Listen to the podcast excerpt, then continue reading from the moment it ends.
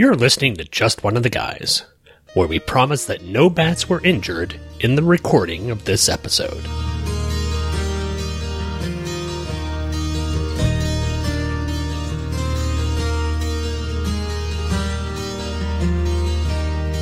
Times have changed and times are strange.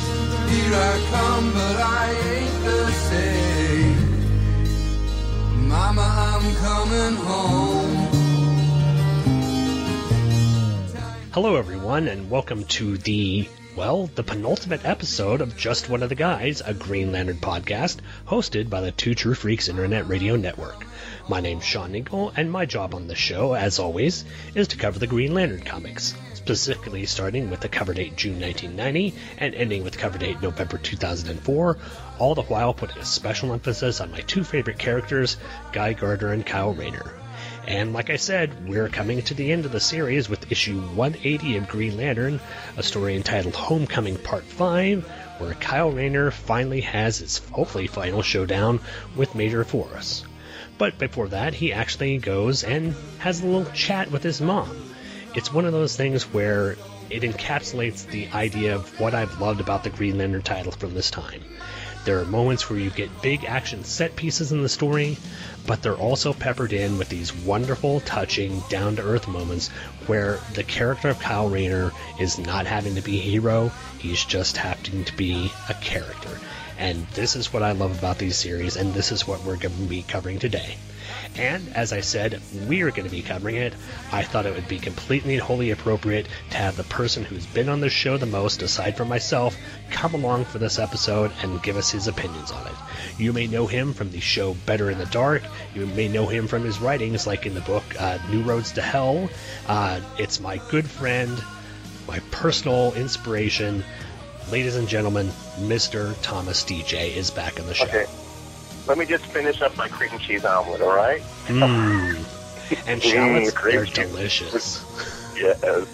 I, I'm so glad. You know, one of the things, like I said, one of the things I've loved about the original Green Lantern series is that it didn't have to be a constant big bad crisis uh, averting thing. You could have these little quiet moments where Kyle was just having coffee with someone or they were talking. You didn't have to, it didn't always have to be action, action, action. And I'm glad Right. that we get both of this. And I think it's because we've got Ron Marz back in the story that we're getting a tale like this, and it's so joyous Well, joyous. one of the many problems with the Ben Rafe run, Go Away Ben Rafe, Mhm. is that it, it was all, hey, I'm out in outer space and beating up uh, Black Circle people. Yeah. No, I'm disguised as Shadowhawk. Yeah. I'm sorry about and that. well, Jed, all of a Jed, all of a sudden becomes a tramp. Mhm. Yeah, uh, That's Ben Rafe's move. Go away, Ben Rafe. that's that's all behind us. We're we've got nothing. I'm so sorry I just warned you more about that. You know, I'm doing an index show. You can't just go, oh, um, issues 62 through 75. Those didn't happen. Uh, here we are. I mean, I wish they didn't happen, but they did, unfortunately. Yeah. But uh, we're going to get into coverage of this book after we take a little podcast promo break. And once we get back, we'll get started into our coverage of Green Lantern number 180.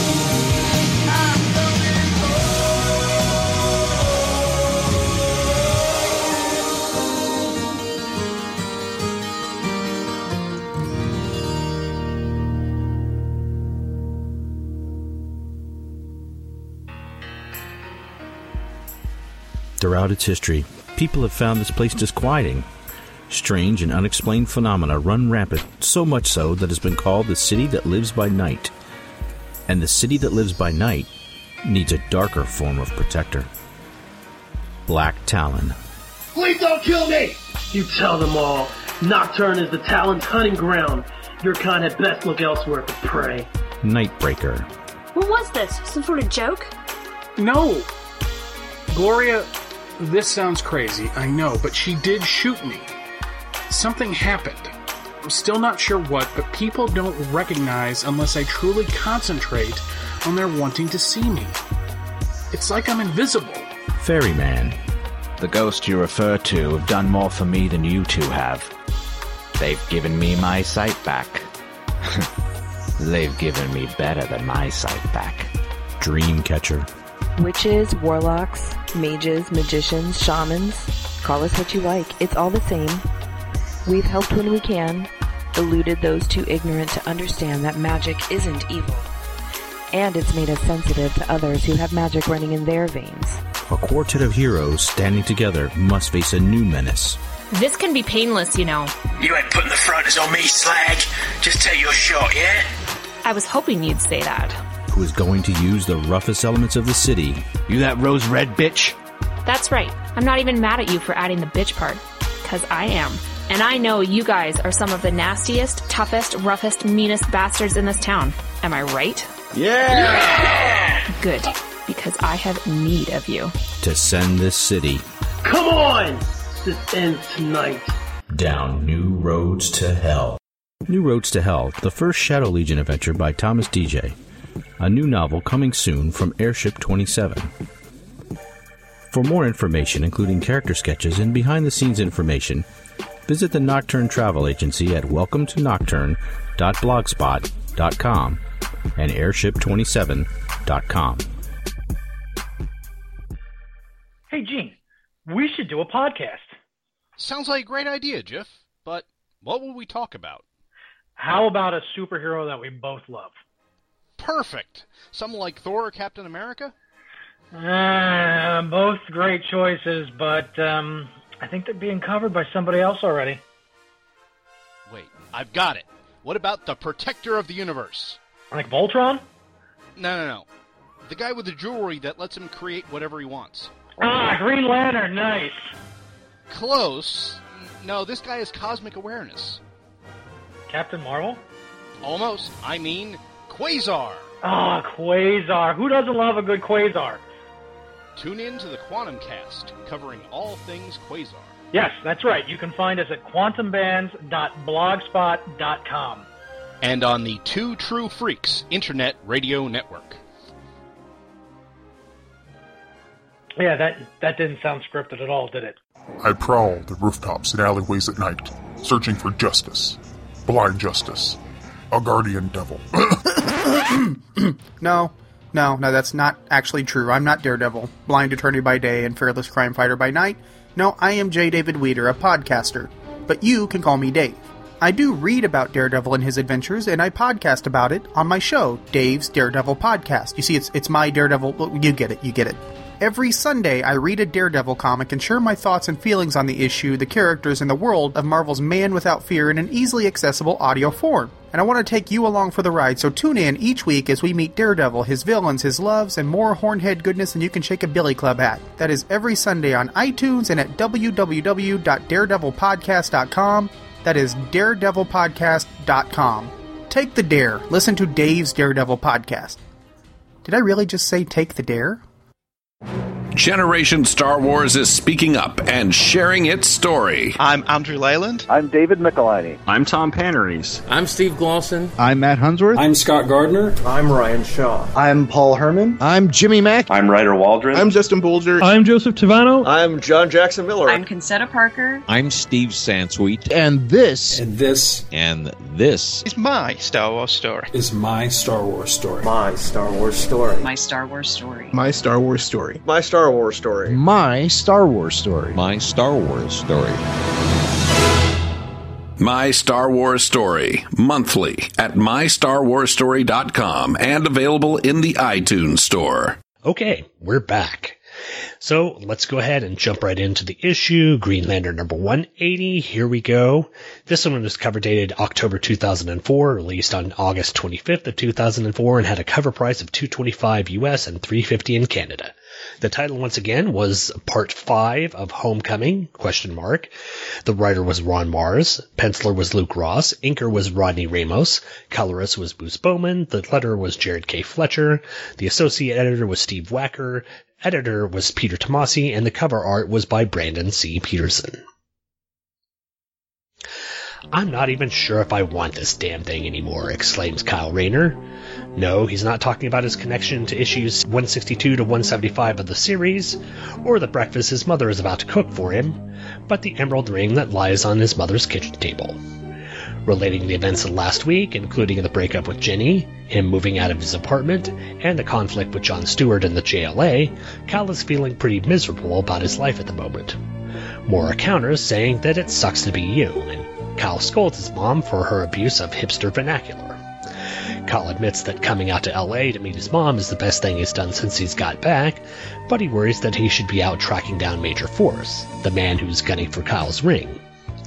Mixing up the ingredients for Kyle's cream cheese and scallion omelet, Maura relates a tale of how Kyle's childhood obsession with being a fireman and how that relates to his predicament now, telling him that he needs to find peace with his past before he can determine his future.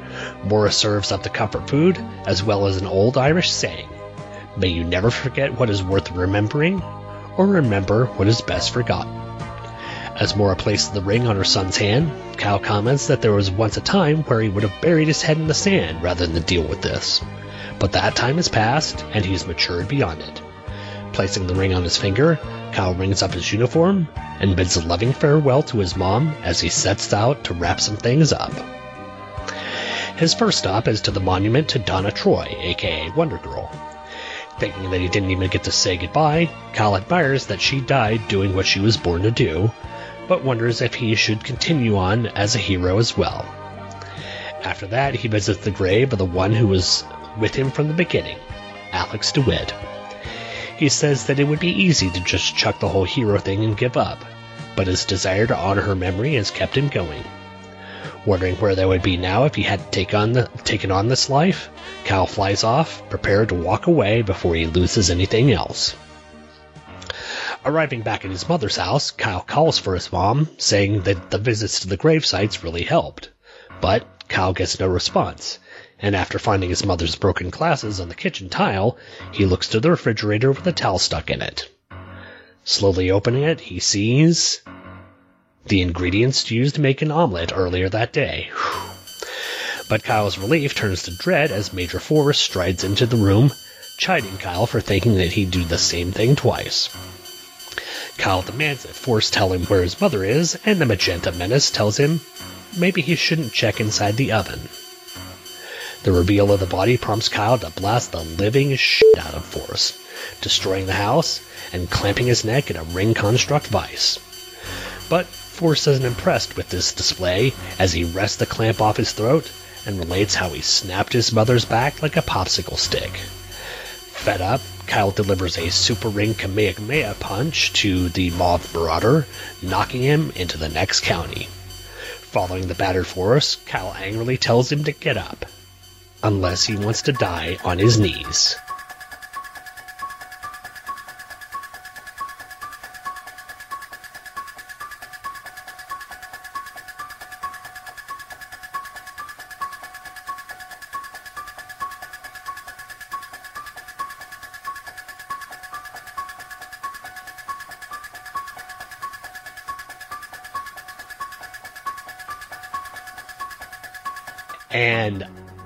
Cannot think of a better way to wrap up this book than this. Major Force was the person who essentially started around the time Kyle came in. He was the main motivating factor for Kyle maintaining being Green Lantern, and to have at the end this e- even more shocking ending where Kyle's mother is gone and having Major Force be as evil as this just is possibly the best way you could wrap up this storyline. Yes, granted, it's dark as all get out, but Oh, yeah. I mean, it's, pretty much a horror movie from the moment he gets back. hmm well, and we can talk about that once we get into the notes. But yeah, it's it's set as he's walking into a darkened house. He's not turning Hmm. on, and everything's just set up as that. Uh, even the way Ross does the scenes of him going up to the fridge and opening it up, it's just like one of those horror movie reveals, and it's brilliant. What do you think about this one, Tom? It's really, really rough. I mean, in a, in a good way. Yes. Because you know it, it, it hits you. First off your reminders of all the loss that he's had from like the little losses of you know well I guess I'm not with the Justice League anymore and uh, I guess I'm uh, you know Jen and I are done. So like the big losses I mean not even being there for Donna. I mean this was during a period uh, we've talked about this off off uh, off mic about how this is a very weird period in DC's uh, existence where we're slowly seeing the end of the Chromium Age Mm-hmm. and the beginning of the dar- of the real dark ages of, of DC, starting with Identity Crisis. And you can almost you can almost see the transition in this issue. That first half belongs to the Chromium Age. The second half definitely belongs to the age that we have even to this day now. hmm There, there's, there's definitely a delineation point where, and once again, I like that Ron Marz can do that. Mm-hmm. Maybe in some way he realizes the direction that DC is going in and the sort of darkening of the characters and the way that stories are being told. So again, this is his last kind of hurrah and his last sort of homage to the age where he was writing comments, writing comics, where you could have these stories where characters were just having simple interactions with other Right. people, and it didn't have to be a fight scene, and it didn't have to be grim and gritty as well. Uh, it's it, it's a nice balance and a nice blend to it, and I don't think anyone other than Ron Marz could have come in and done this kind of book. You know, I, again, I harken back to episode 176 where Tristus Magnus basically said, this is wrapping up essentially, as you call the chromium age of comics, and it couldn't have been done better by anyone unless it may have possibly been James Robinson wrapping up the Jack Knight Starman storyline. Yeah. So I, I think this is I think this is great. Uh, I'm really impressed with the issue. I'm really concerned about the ending. Uh, obviously, we kind of thought with Kyle taking on Major Force that there would be a murder of some sort, and to see that the imagery at the end of this book is incredibly powerful, incredibly horrifying, and I, I, I think it's even worse because when we saw what happened in issue 54, when we saw Alex's death, it wasn't quite as graphic as it was here. I mean, it's not like, it's not like Blackhand blowing his head out on Yeah. panel in what, uh, Green Lantern number 34 or whatever it was. But it is very powerful and very disturbing as well. I, I'm I'm so enjoying these last few issues, and I'm just I'm really really amazed. Um, do you want to go kind of through the book and take a look at Let's specific through the stuff? Um, the cover. Kyle's delivering the people's elbow, which is always nice. Uh, Can you smell what the ring is cooking? um, I, I've liked Peterson's covers. They've been okay. Uh, his depiction of Kyle is a bit wonky, and Major Force has some muscle striations out the wazoo. I mean, it's almost like you're you're seeing past his skin into his into the actual muscle strands. Exactly, because it looks you've got all those sort of lines and delineations. I mean, it, when Ross draws him in there, I think Ross draws him way too bulky. I mean, he makes uh, he makes Schwarzenegger from like the '80s for the Terminator era look kind of minuscule, and it's kind of disturbing. I think his, his look is a lot better here. Um, the the computerized coloring, the sort of rainbow bright, shiny, frozen type thing going on behind them is a bit off, but I like the design and I like the dynamism of them. Kyle, it looks like Kyle is definitely planning on beating some ass with Major Force, so I like it. Um, and I think I think Brandon Peterson has a better hand. Even even Luke Ross has a better handle on Kyle's costume. I know you don't have much of a like for the I hate- costume. We'll get to that when we get to that, but I hate this costume. Yeah, I, I, I I agree. I'm I've always been a fan of Kyle's original costume, but I think the the artists here do the best job that they could with the costume as as possible. So eh, it's okay. I I don't really have any specific notes on the uh, sequence with his mom.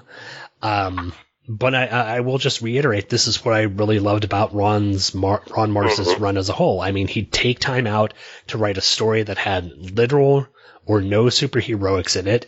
He'd write stories where Cal and Donna would go on a date, or he'd go talk with his mother, or do some mundane thing. And I really appreciate that. Uh, you don't see in comics very often times where it's just the characters sitting down and talking. It always has to be the next action piece.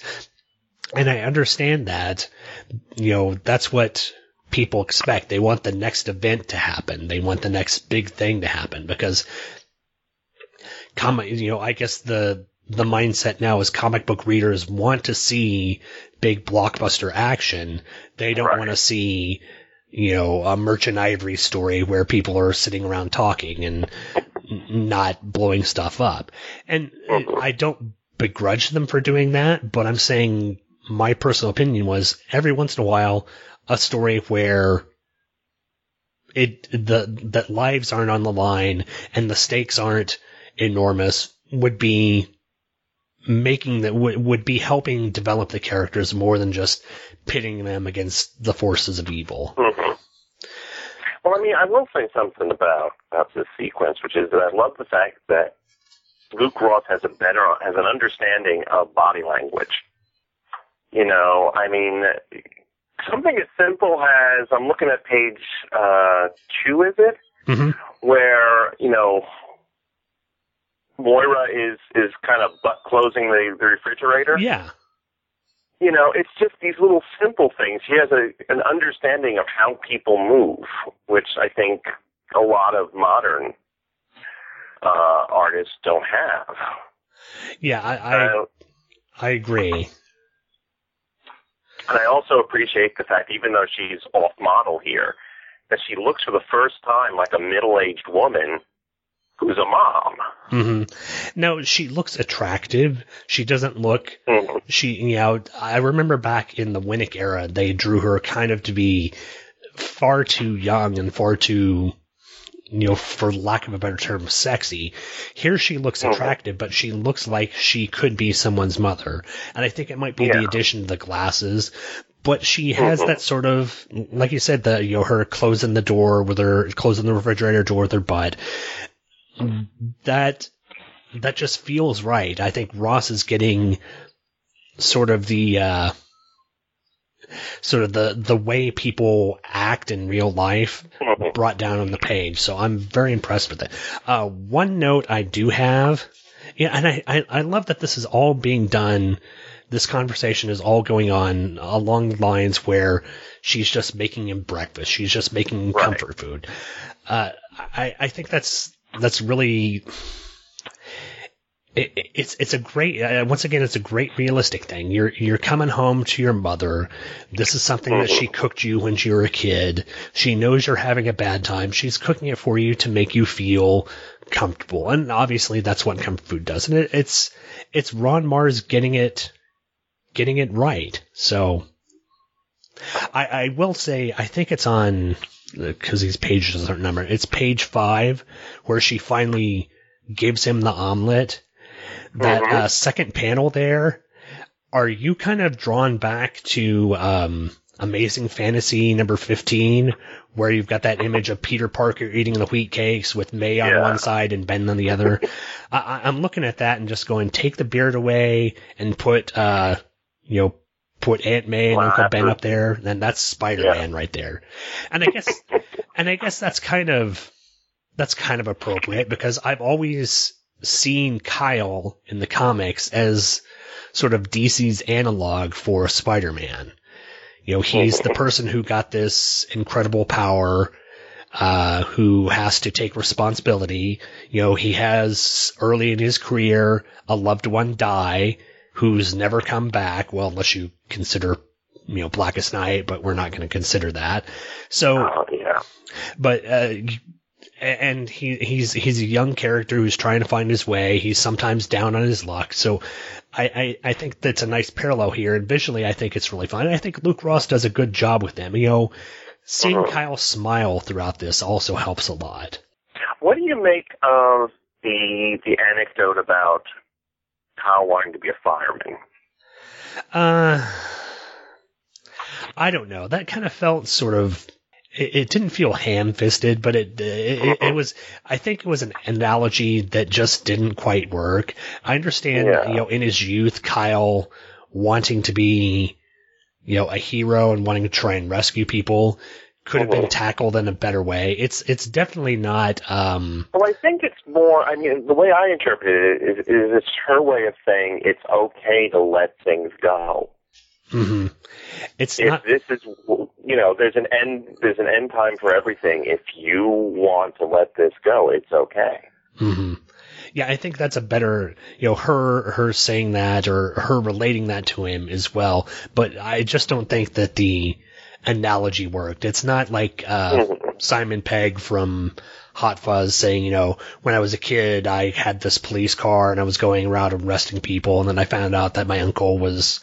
Uh, you know, selling drugs, and that's how he probably got the money for it. And I put it away and never thought about it. But the idea of the justice, you know, kept me going.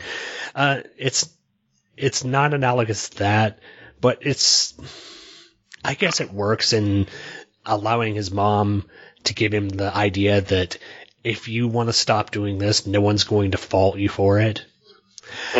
Now, unfortunately, I have the comic book open, and I know you've got the scan, which is Right. fortunate for you because on on the next page after the conversation happens, there's an advertisement for the Catwoman video game with uh, Halle Berry, and it's Halle Berry in the Catwoman outfit, and that's just hard to look at.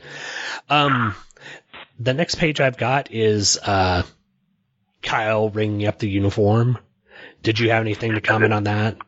Well, the second panel, he's looking. He was looking down like, what? This thing again?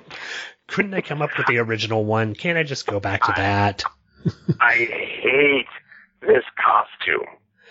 See, and that's one of the that's one of the the things, and it's not really a nitpick for me, but it's one of the things I've always considered them to be a uniform rather than a costume or Yeah. uh, an outfit, whatever their, his mom calls it. And again, the the way she's got her hands positioned in that panel as she's Yeah, looking at him. it's So, so mom. hmm You know, I, I think they've got a really good job of now on the next page. I will admit the sort of center panel where they're embracing that looks a bit awkward. You know, it'd be nice if they were looking at each other. Uh, but it's it's the sentiment is there that these are two people who care about each other, and this has brought a lot of joy into Kyle's life, which is something that he hasn't had. You know, uh, ever since he came back to Earth, Kyle has been mm-hmm. dumped on. He's found out that his girlfriend is messing around and had to broke up with her. He's found out he's had to give up his apartment. He's had to leave all of his friends on Earth, all the people in Bleecker Street saying goodbye to Radu. He's found out that the Justice League essentially not intentionally, but just because of necessity, has had to replace him with John Stewart. You know, he's mm-hmm. found out that Major Force is back. He's had to fight Fatality. He's had a miserable time, and he's finally getting a time to actually get an opportunity to smile.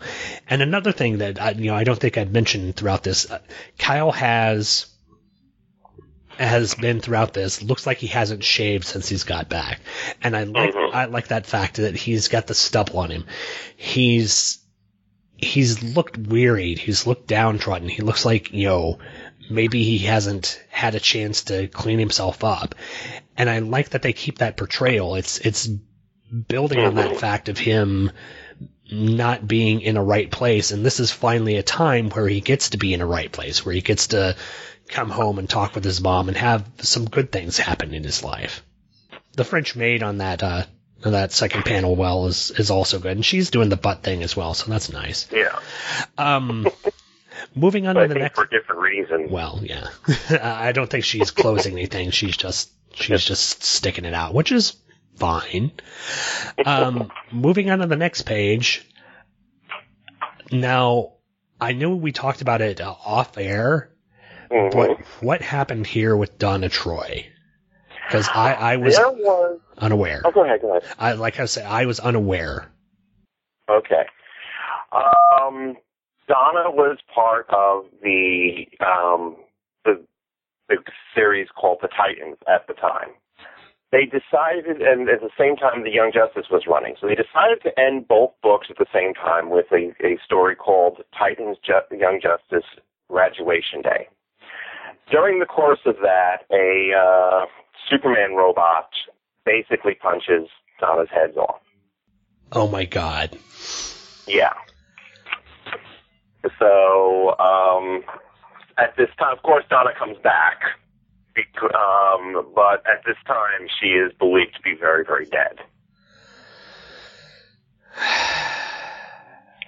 Wow.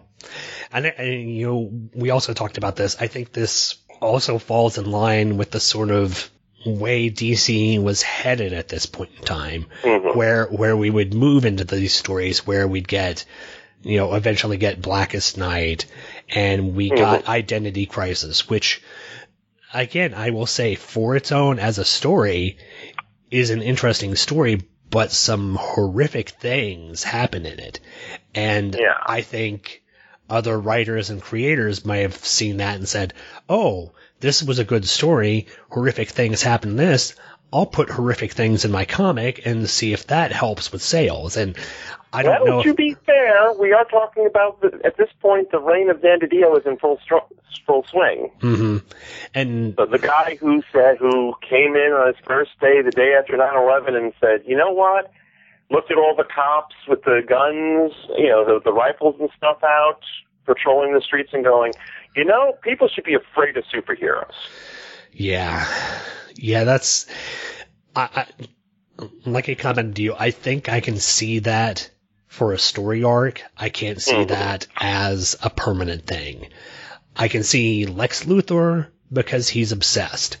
But once the general public sees a guy in red and blue tights going out and saving people at every opportunity, they're not going to be thinking this guy's a threat to me.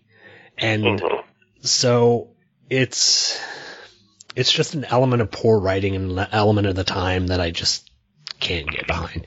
Now, on, in the same page, I think in panel two here, we get the caption box saying, um, uh, things suddenly, uh, things ended so suddenly between happened us, so suddenly, yeah, like we were forced apart. or apart. Now, I'm I'm wondering if that's Ron Marz sort of suddenly saying, taking a jab at John Byrne of him asking. I think it is. Which, b- because at the time, you know, we, we saw in, in that issue where Donna found out that her husband and son had been killed, Donna was Oh. immediately out of the book. And this was because John Byrne was writing the Wonder Woman comic and Right, and wanted to use her. so, you know, I think it's I think it's a subtle little jab. I don't think it's mm-hmm. necessarily mean spirited, but I'm certain I'm certain John Byrne probably, if he read this, thought it was mean spirited and hates you know Ron Marz to death now because John Byrne can kind of be. Well, I've heard that he can kind of be vindictive about certain things, but Well, you've always you've heard my theory about that because you know around the same time in the in the Marvel bullpen you had John Byrne, Frank Miller, Howard Chaykin, um, and I think that somebody must have poisoned the punch. My guess is it's Steve Gerber just because he wanted to see what would happen. and I love Steve Gerber, you know, but and they all went bug insane. So you Remember, know, this is about the, the same time when John Byrne is saying, well, blonde haired Hispanic women look like prostitutes. wow. Yeah. You know, I, that theory makes as sense as much sense as anything else out there. That uh, and, and bringing up Howard Chaykin. I mean, you know, my God, I loved his early stuff. I, I you know, I really enjoyed his early stuff. But I will tell you again and again, reading that Guy Gardner Collateral Damage book. Like I uh, like I mentioned before, I read that digitally through a scan and paid nothing for it. I still want my money back on it. That was how awful that thing was. So I love, now you know I love Chaykin. After all, I mean, one of the few things I kept when I sold my comic uh, collection was the hardback collection of his American flag work. Yep. But he he went Coco Loco Yeah. Yeah, it's, somewhere. You know, uh, like uh, you know, I I've never really thought about it, but yeah, around the same time it was Miller, Byrne, and you know, I guess Chaykin as well that just went kind of out there, and yeah, perhaps it, it would be amusing, you know, to find out there was just a big meeting and Steve Gerber spiked the punch for those three guys, and that's that's now why we've got you know Holy Terror or the Spirit movie. Oh Lord. Oh God! So let's not mention that. It might come up. Oh, let's we we say its name three times. It'll show, show up on both our television sets. No, and it'll come through and you swallow our souls.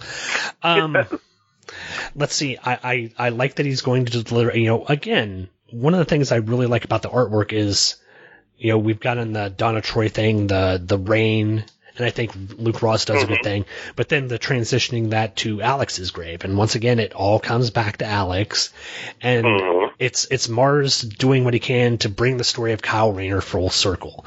You know, Alex was at the beginning, Alex is here at the end, and Kyle says to himself that if he's going to stop being Green Lantern, he's got to get over the fact that Alex was the thing that mm-hmm. motivated him to keep doing this, and whether or not he's over this and can finish it up. So it's it's it's really good storytelling. The art's wonderful here. I just can't say anything negative about it. It's really good. I love how the hand is almost in the same position hmm in between these two panels, as if it's kind of like a, a dissolve Yep. In a movie. Yeah, you can kind of see it, yeah, because in, especially in the way it's placed in the panel, it looks like he's bringing it down, like he's wiping a tear from Alex's Right. face, and then it moves down to the tombstone of Alex here, and it's uh, or of Donna's face, and then it moves down to the tombstone of Alex here, and it, it's it's very well done. Uh, one of the things I've liked about Ross's artwork is that he's had some images where things were rain soaked and it looks really good, especially the inking around Donna's face. It looks, because of the rain, it looks like she's crying. Mm-hmm. And it's, it, it, it's a subtle thing that Kyle would be wiping this away as if, he, as if he's wiping a tear, and then it dissolves into the next panel. So it's really good sequential art here from Ross, and it's it's telling the story quite well. Uh, after that, I've got a big thing in the ad for in the middle for Sky Captain and the World of Tomorrow. That's interesting. Um, but then we get uh, Kyle coming home, and we get the dramatic shift from you know familial sort of you know just uh, a pleasant setting. melodrama hmm to the horror movie. Yes, and this is so set up. These two pages are, it's all shot in this sort of dark, Kyle's all silhouetted in black, and it's all those sort of, you know, uh, not dark blues, but the sort of muted blues and purples. And the panel progression is just exactly what you'd see in any horror film. It's Kyle walking in, there's no lights, you're only illuminated by the glow off his lantern symbol on his chest. You know, he looks down, sees the broken glasses. There's, you know, even in the middle panel on that, uh, I guess page 12 or whatever it is, you see the, the towel hanging out of the, out of the fridge and that's normally something you don't see. So once he sees the glasses and knowing that Major Force is around, he, he turns to see that and your mind is brought to, oh my god, it's happened again. Yeah, right. And, and we get the shock reveal of him opening the door and everything being fine. And then you Which is the equivalent of the cat jumping out of the closet. exactly it's it's it is that he was like, oh god, thank God it's not that. But then of course you get the reveal and it's it's great as well. It's Major Force walking down the same hallway, the same darkened hallway you saw Kyle coming out, and telling him, you know, do you think I'd do the same thing twice? And then we get to the actual reveal of him, and mo- how did he get down that hallway without turning sideways? I don't know. I mean, seriously, you know, I, I don't mind my villains being, you know, uh, being overly muscular, but look at the doorway behind him Yeah. and look at his arms. there, and look at his shoulders. There's no way he could have made it through that hall, but that's just me. Yeah. I- but it is it is a great reveal, and it it definitely sets up the ending here. Um, where is it in my notes? Uh, page, I guess page sixteen, panel two, where we get the sort of creepy look of Major Force. I don't know if the red eyes or the red uh, irises was necessary because the creepy factor is sold on that page with just the grin that Major Mhm. Force has.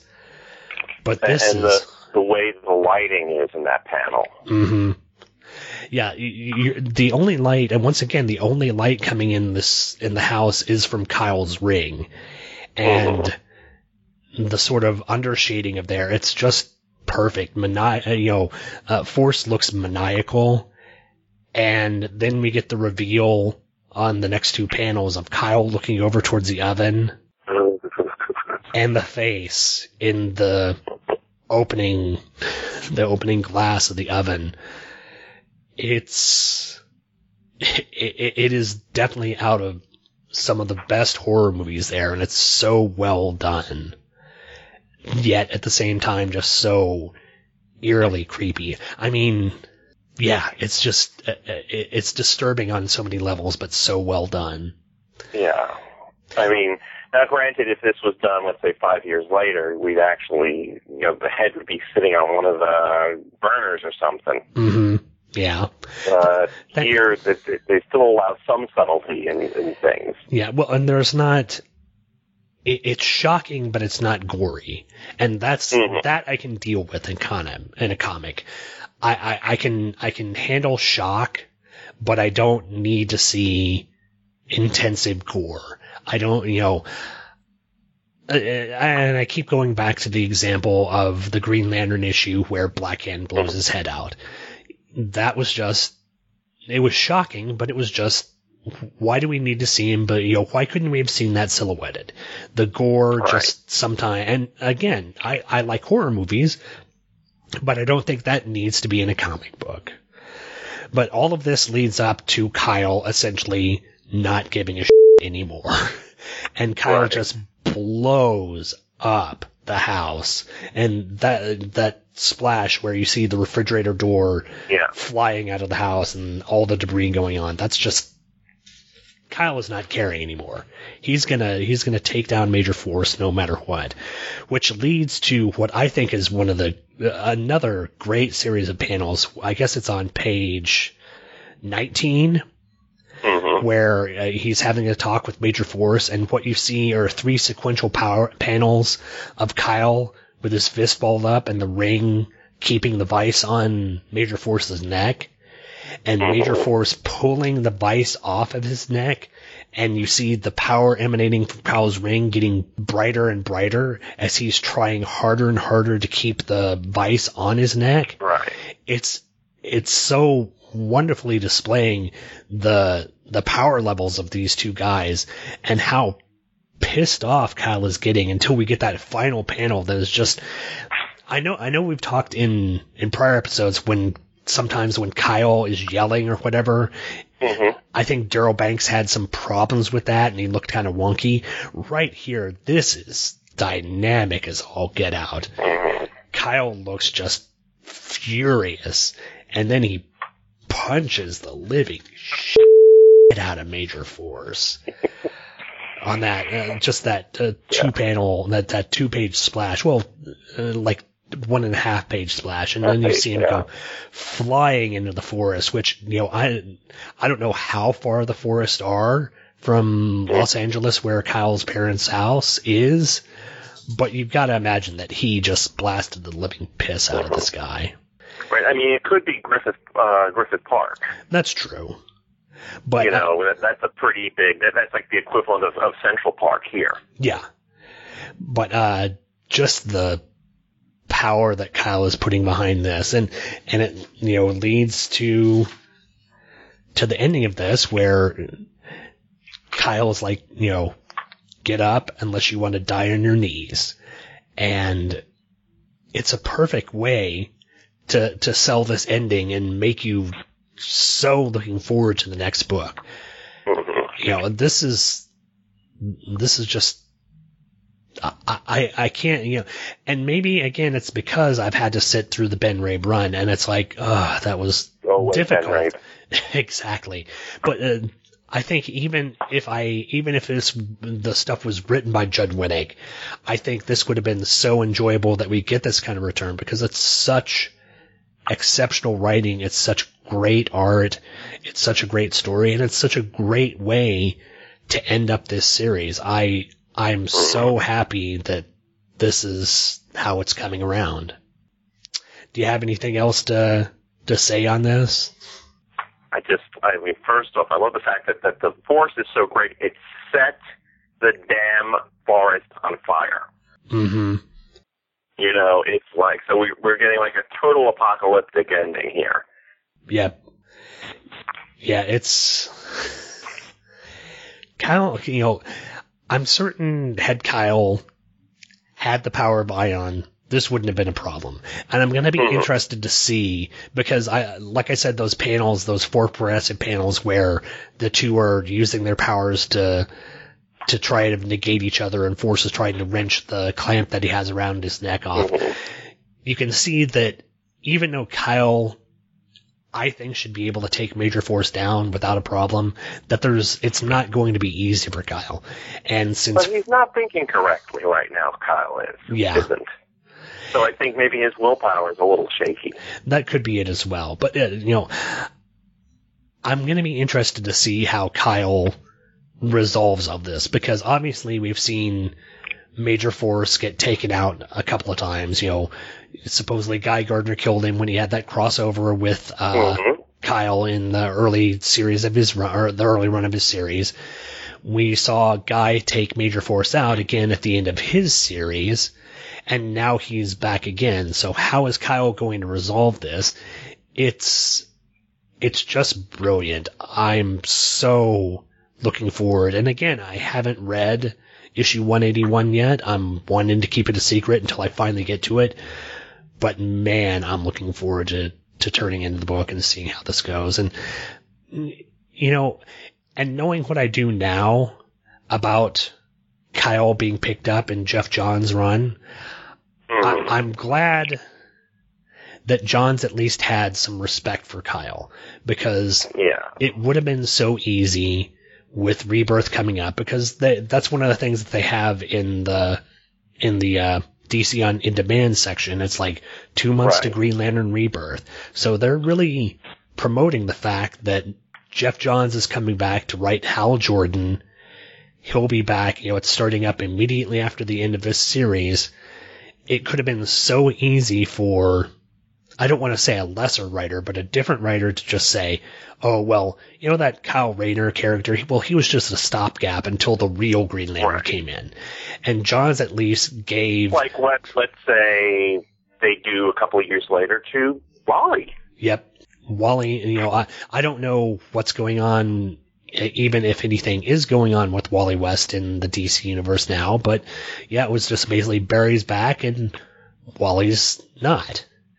So, yeah, I, I appreciate that Johns didn't get rid of Kyle. He gave him a purpose in the Green Lantern universe, even though that his job was essentially to promote Hal as the Green Lantern. So, And of course, Peter Tomasi picks him up for uh, Green Lantern Corps and teams him up with Guy, ironically enough, and become, they become a pretty good buddy cop team. hmm and, and that's again, I've talked to you off air. That's one of the things I need to pick up once I once I finish up with this show. I'm gonna have so much time for doing reading.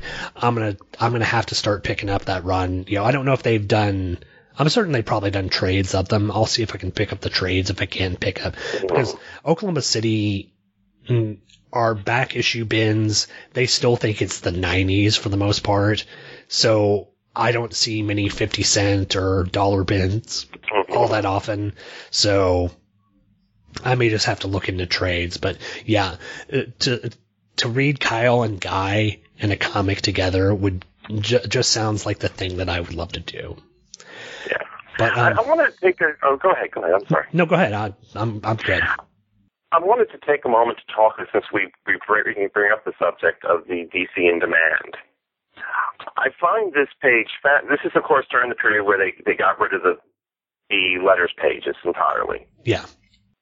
And I just find it fascinating how this is almost a microcosm of, of the transition mm-hmm. from the old school to the new school of thought with DC Comics. Because, you know, you have here an advertisement for War Games, the Batman series that saw uh, Leslie Tompkins allowing Stephanie Brown to die. To teach Batman a lesson about bringing kids into into uh, into combat. And, You've and got Leslie Thompson or Leslie Tompkins was basically the person who raised Bruce Wayne after, well, not really raised him, but you know, was taking care of Bruce Wayne after his parents were murdered. Mhm.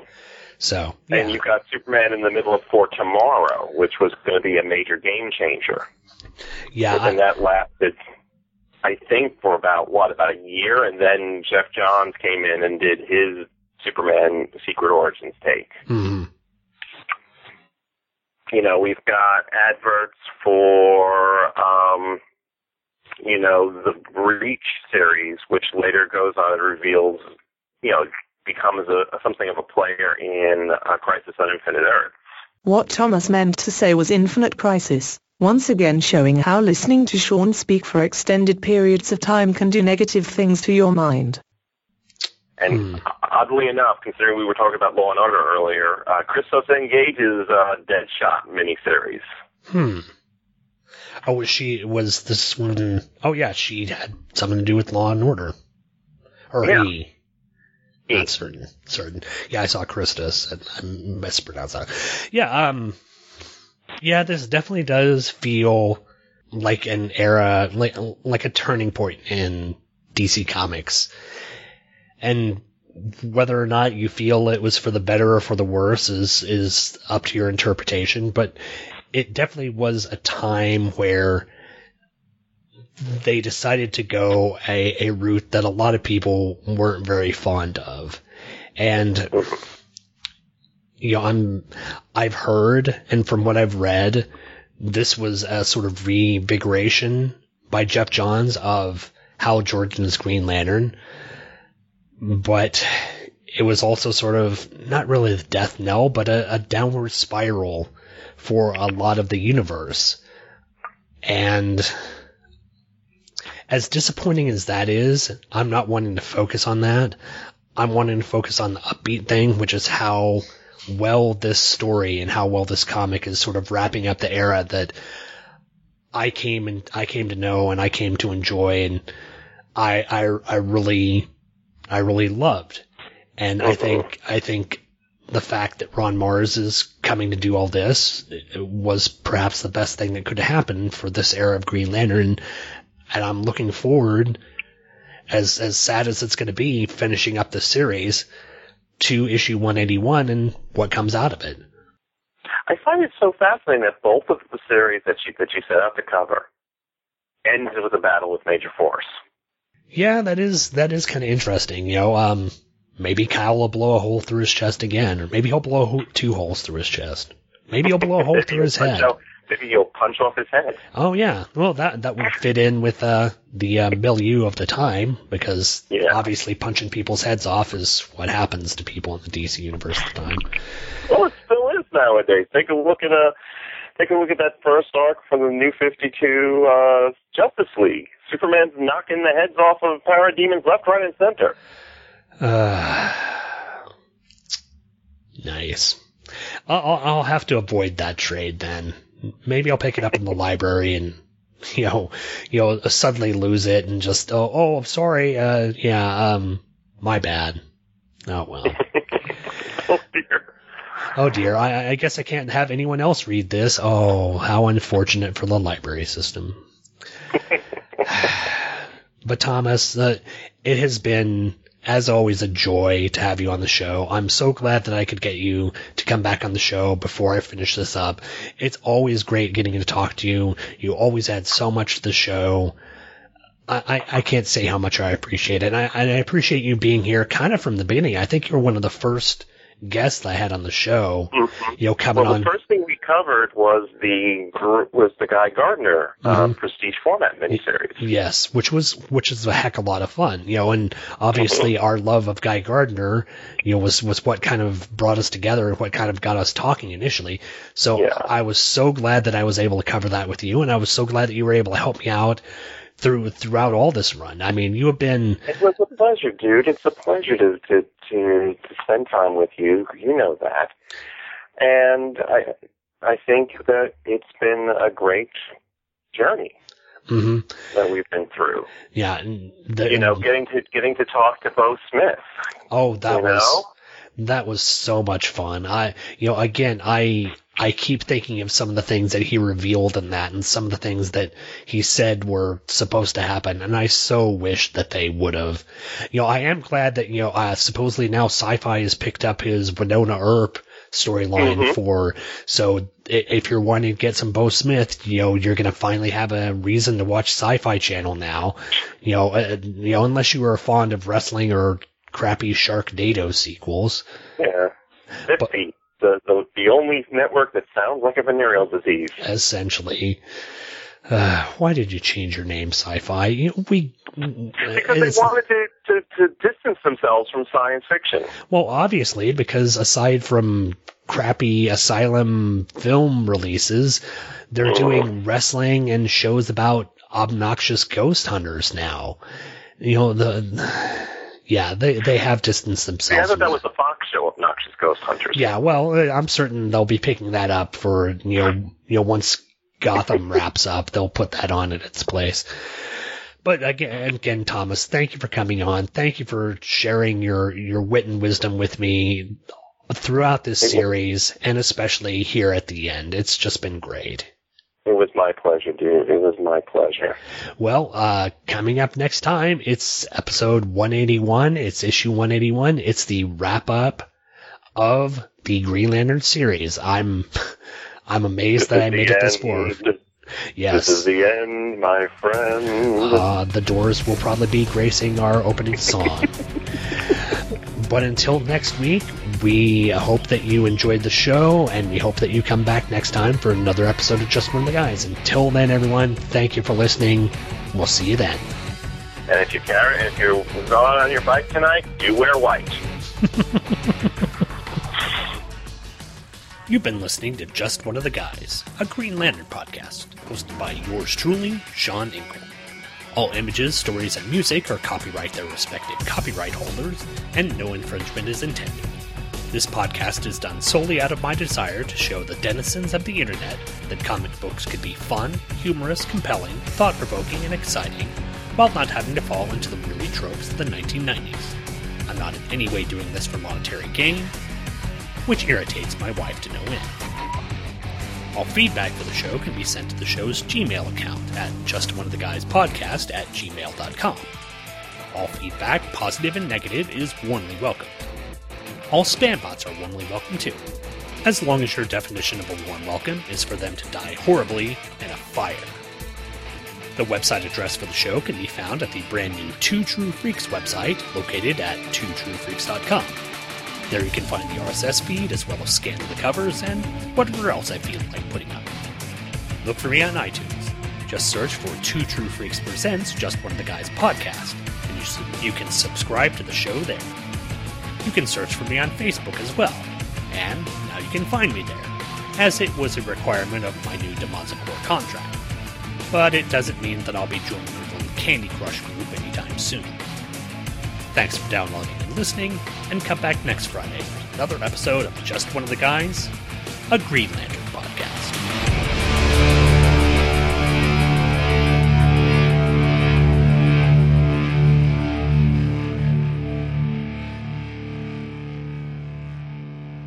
The opening music for today's show is Mama I'm Coming Home from Ozzy Osbourne, off his album No More Tears.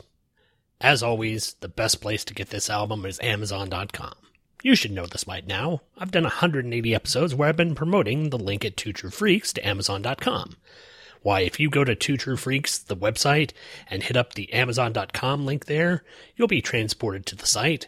And when you purchase the awesome, awesome album by Ozzy Osbourne, you'll get to pay the Two True Freaks back. Of course, you won't see anything extra than your purchase price. Two True Freaks just gets a little money for advertising for Amazon. So anytime you're thinking of buying music, movies, games, DVDs, or whatever else you could desire, make sure you use the link at twotruefreaks.com. Are we going to talk, by the way, about the uh, the little coming attractions thing at the end? Let's see. Is this the one that has the uh, the bit where It, it, it's already saying uh, the, the thing I thought was interesting was it's almost like a, a snapshot of how discombobulated DC was at the time because you had war games being advertised, Mhm. which was the uh, the Batman uh, story arc, which saw the death, quote unquote, a spoiler Mhm. because Leslie Tompkins allows her to die as a, as a lesson for, for Batman. what? the, You the never wa- heard about this? No, so Leslie Tompkins, the person essentially who raised Bruce Raised Batman. from. Okay, Okay, tell me about this. okay. So Black Mask beats Steph- Stephanie Brown becomes the new Robin. Yes. Prior to this, Black Mask during War Games tortures Stephanie Brown uh, uh, to the brink. Batman brings her to Le- brings her to Leslie Tompkins and says, "Fix her, please." And according to the series, according to the story, Leslie Tompkins allows Stephanie Brown to die as a lesson to Batman about bringing children into the into his war. If you just have that miserableness, it becomes a slog and unfortunate to read, and it becomes Ben Raab's run on Green Lantern. Oh, I should have warned you about the whole Jen subplot. I I uh, I don't mind. I'm glad that I got to Mhm. read it, but man, did it ruin that character for me. Oh, God. Well, you got to understand that's Ben Raab's move when he took over Excalibur a couple of years before he Mhm. did the, the Green Lantern run. The first thing he did was break up Kitty Pryde and Pete Wisdom. Yeah, that's what uh, I think Luke Giaconetti wrote in. He he was reading Excalibur at the time. He said that he had something like that. So, yeah, that was that was uh, uncomfortable, and every moment that I had to read her character in the book was just And It's it like pulling her, it made it seem shallow.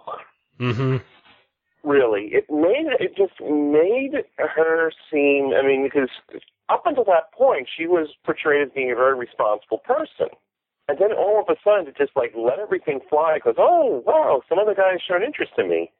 Oh, Well, and there had been times before in the book where guys have hit on her, and she had been Mhm. like, "Sure, whatever, I'm with this one." You know, she Right. flirted, but it was never taking someone back to her apartment and going to town with them. She Mhm. was she was respectful of the relationship she, that she had, and she didn't actively pursue because there's one book where she's actively pursuing him.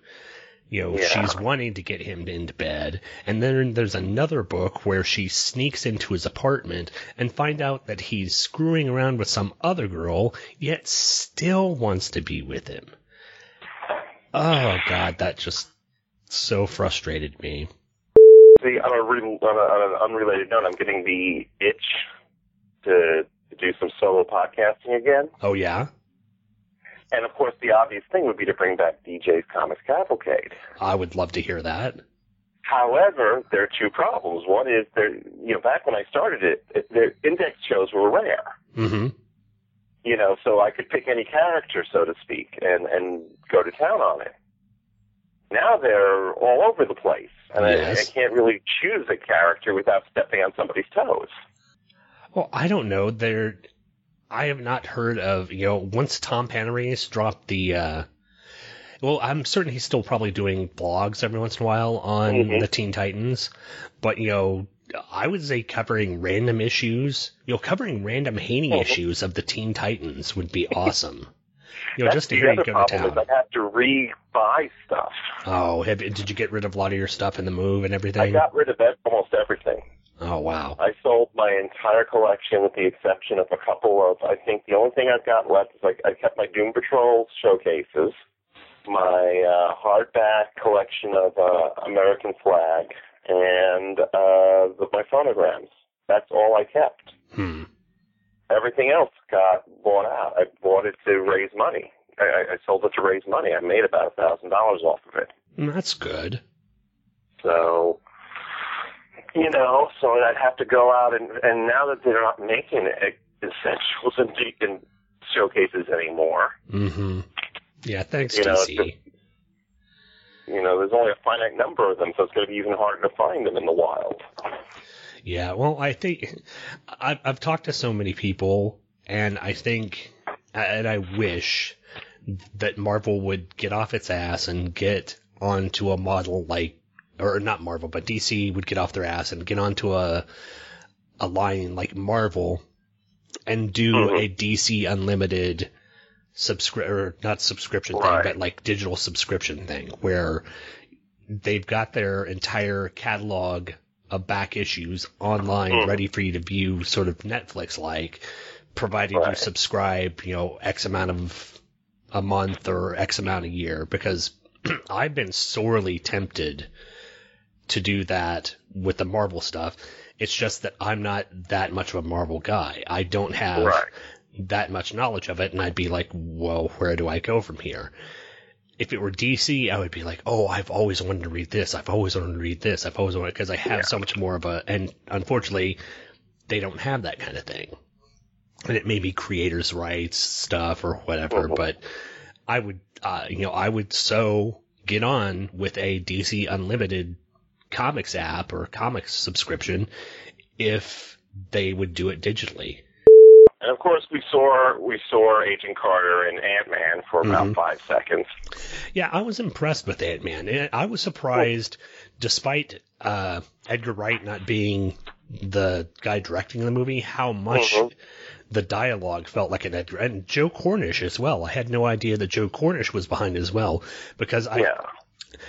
I was kind of concerned when they brought in the uh, ethnic characters, the Hispanic character especially, Yeah.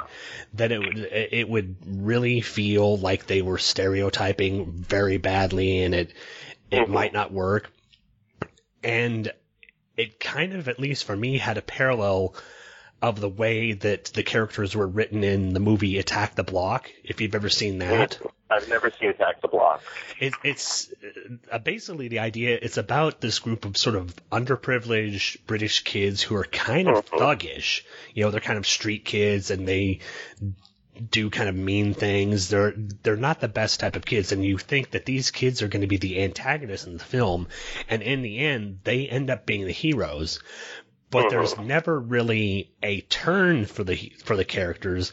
They never betray who they actually are. They just do good things. They're still the sort of streetwise kids who uh, you would expect them spray painting stuff and getting into trouble, but they turn out being the heroes. That's kind of what I saw uh, in as the minority, the sort of you know Ocean's Eleven type characters in And I like how the Michael Pena character had these like upper class tastes. It's Yes. nothing that's really like drawn attention to, but I love the fact that he's like, so then I was at this wine tasting. Mhm. and it was like, you know, this is this is more like the Baroque period of blah blah blah. I was like, you know, Yeah. that's that's a complete. I, I think that may have gone over some people's heads that you know he's talking about the Mhm. art in this specific way and how it, you know, doesn't really fit into this sort of characteristic or whatever. And I thought that was really clever. It it it belies the fact that he's very down to earth and very street level and he's kind of a kind of a criminal but he has these you know refined taste and you know he goes to wine tastings and all this. So i, I thought that was very mm-hmm. clever on the part of the writing. Yeah. And and I, I you could even see visually how uh Edgar Wright's fingerprints are on it. That whole that whole thing where he's like doing the thing where it's like, so then I talked to so and so, who talked to so and so, who talked to so and so, and you, you, that's exactly so Edgar Wright. yeah, that's exactly the scene from that's exactly the scene from Shaun of the Dead. Okay, here's what we do. Yeah. You know, we go to get get your mom, kill you know, kill the dad, you know, go to the Oh, go yeah. to the pub, drink a pint and have a good time. Basically. Yeah.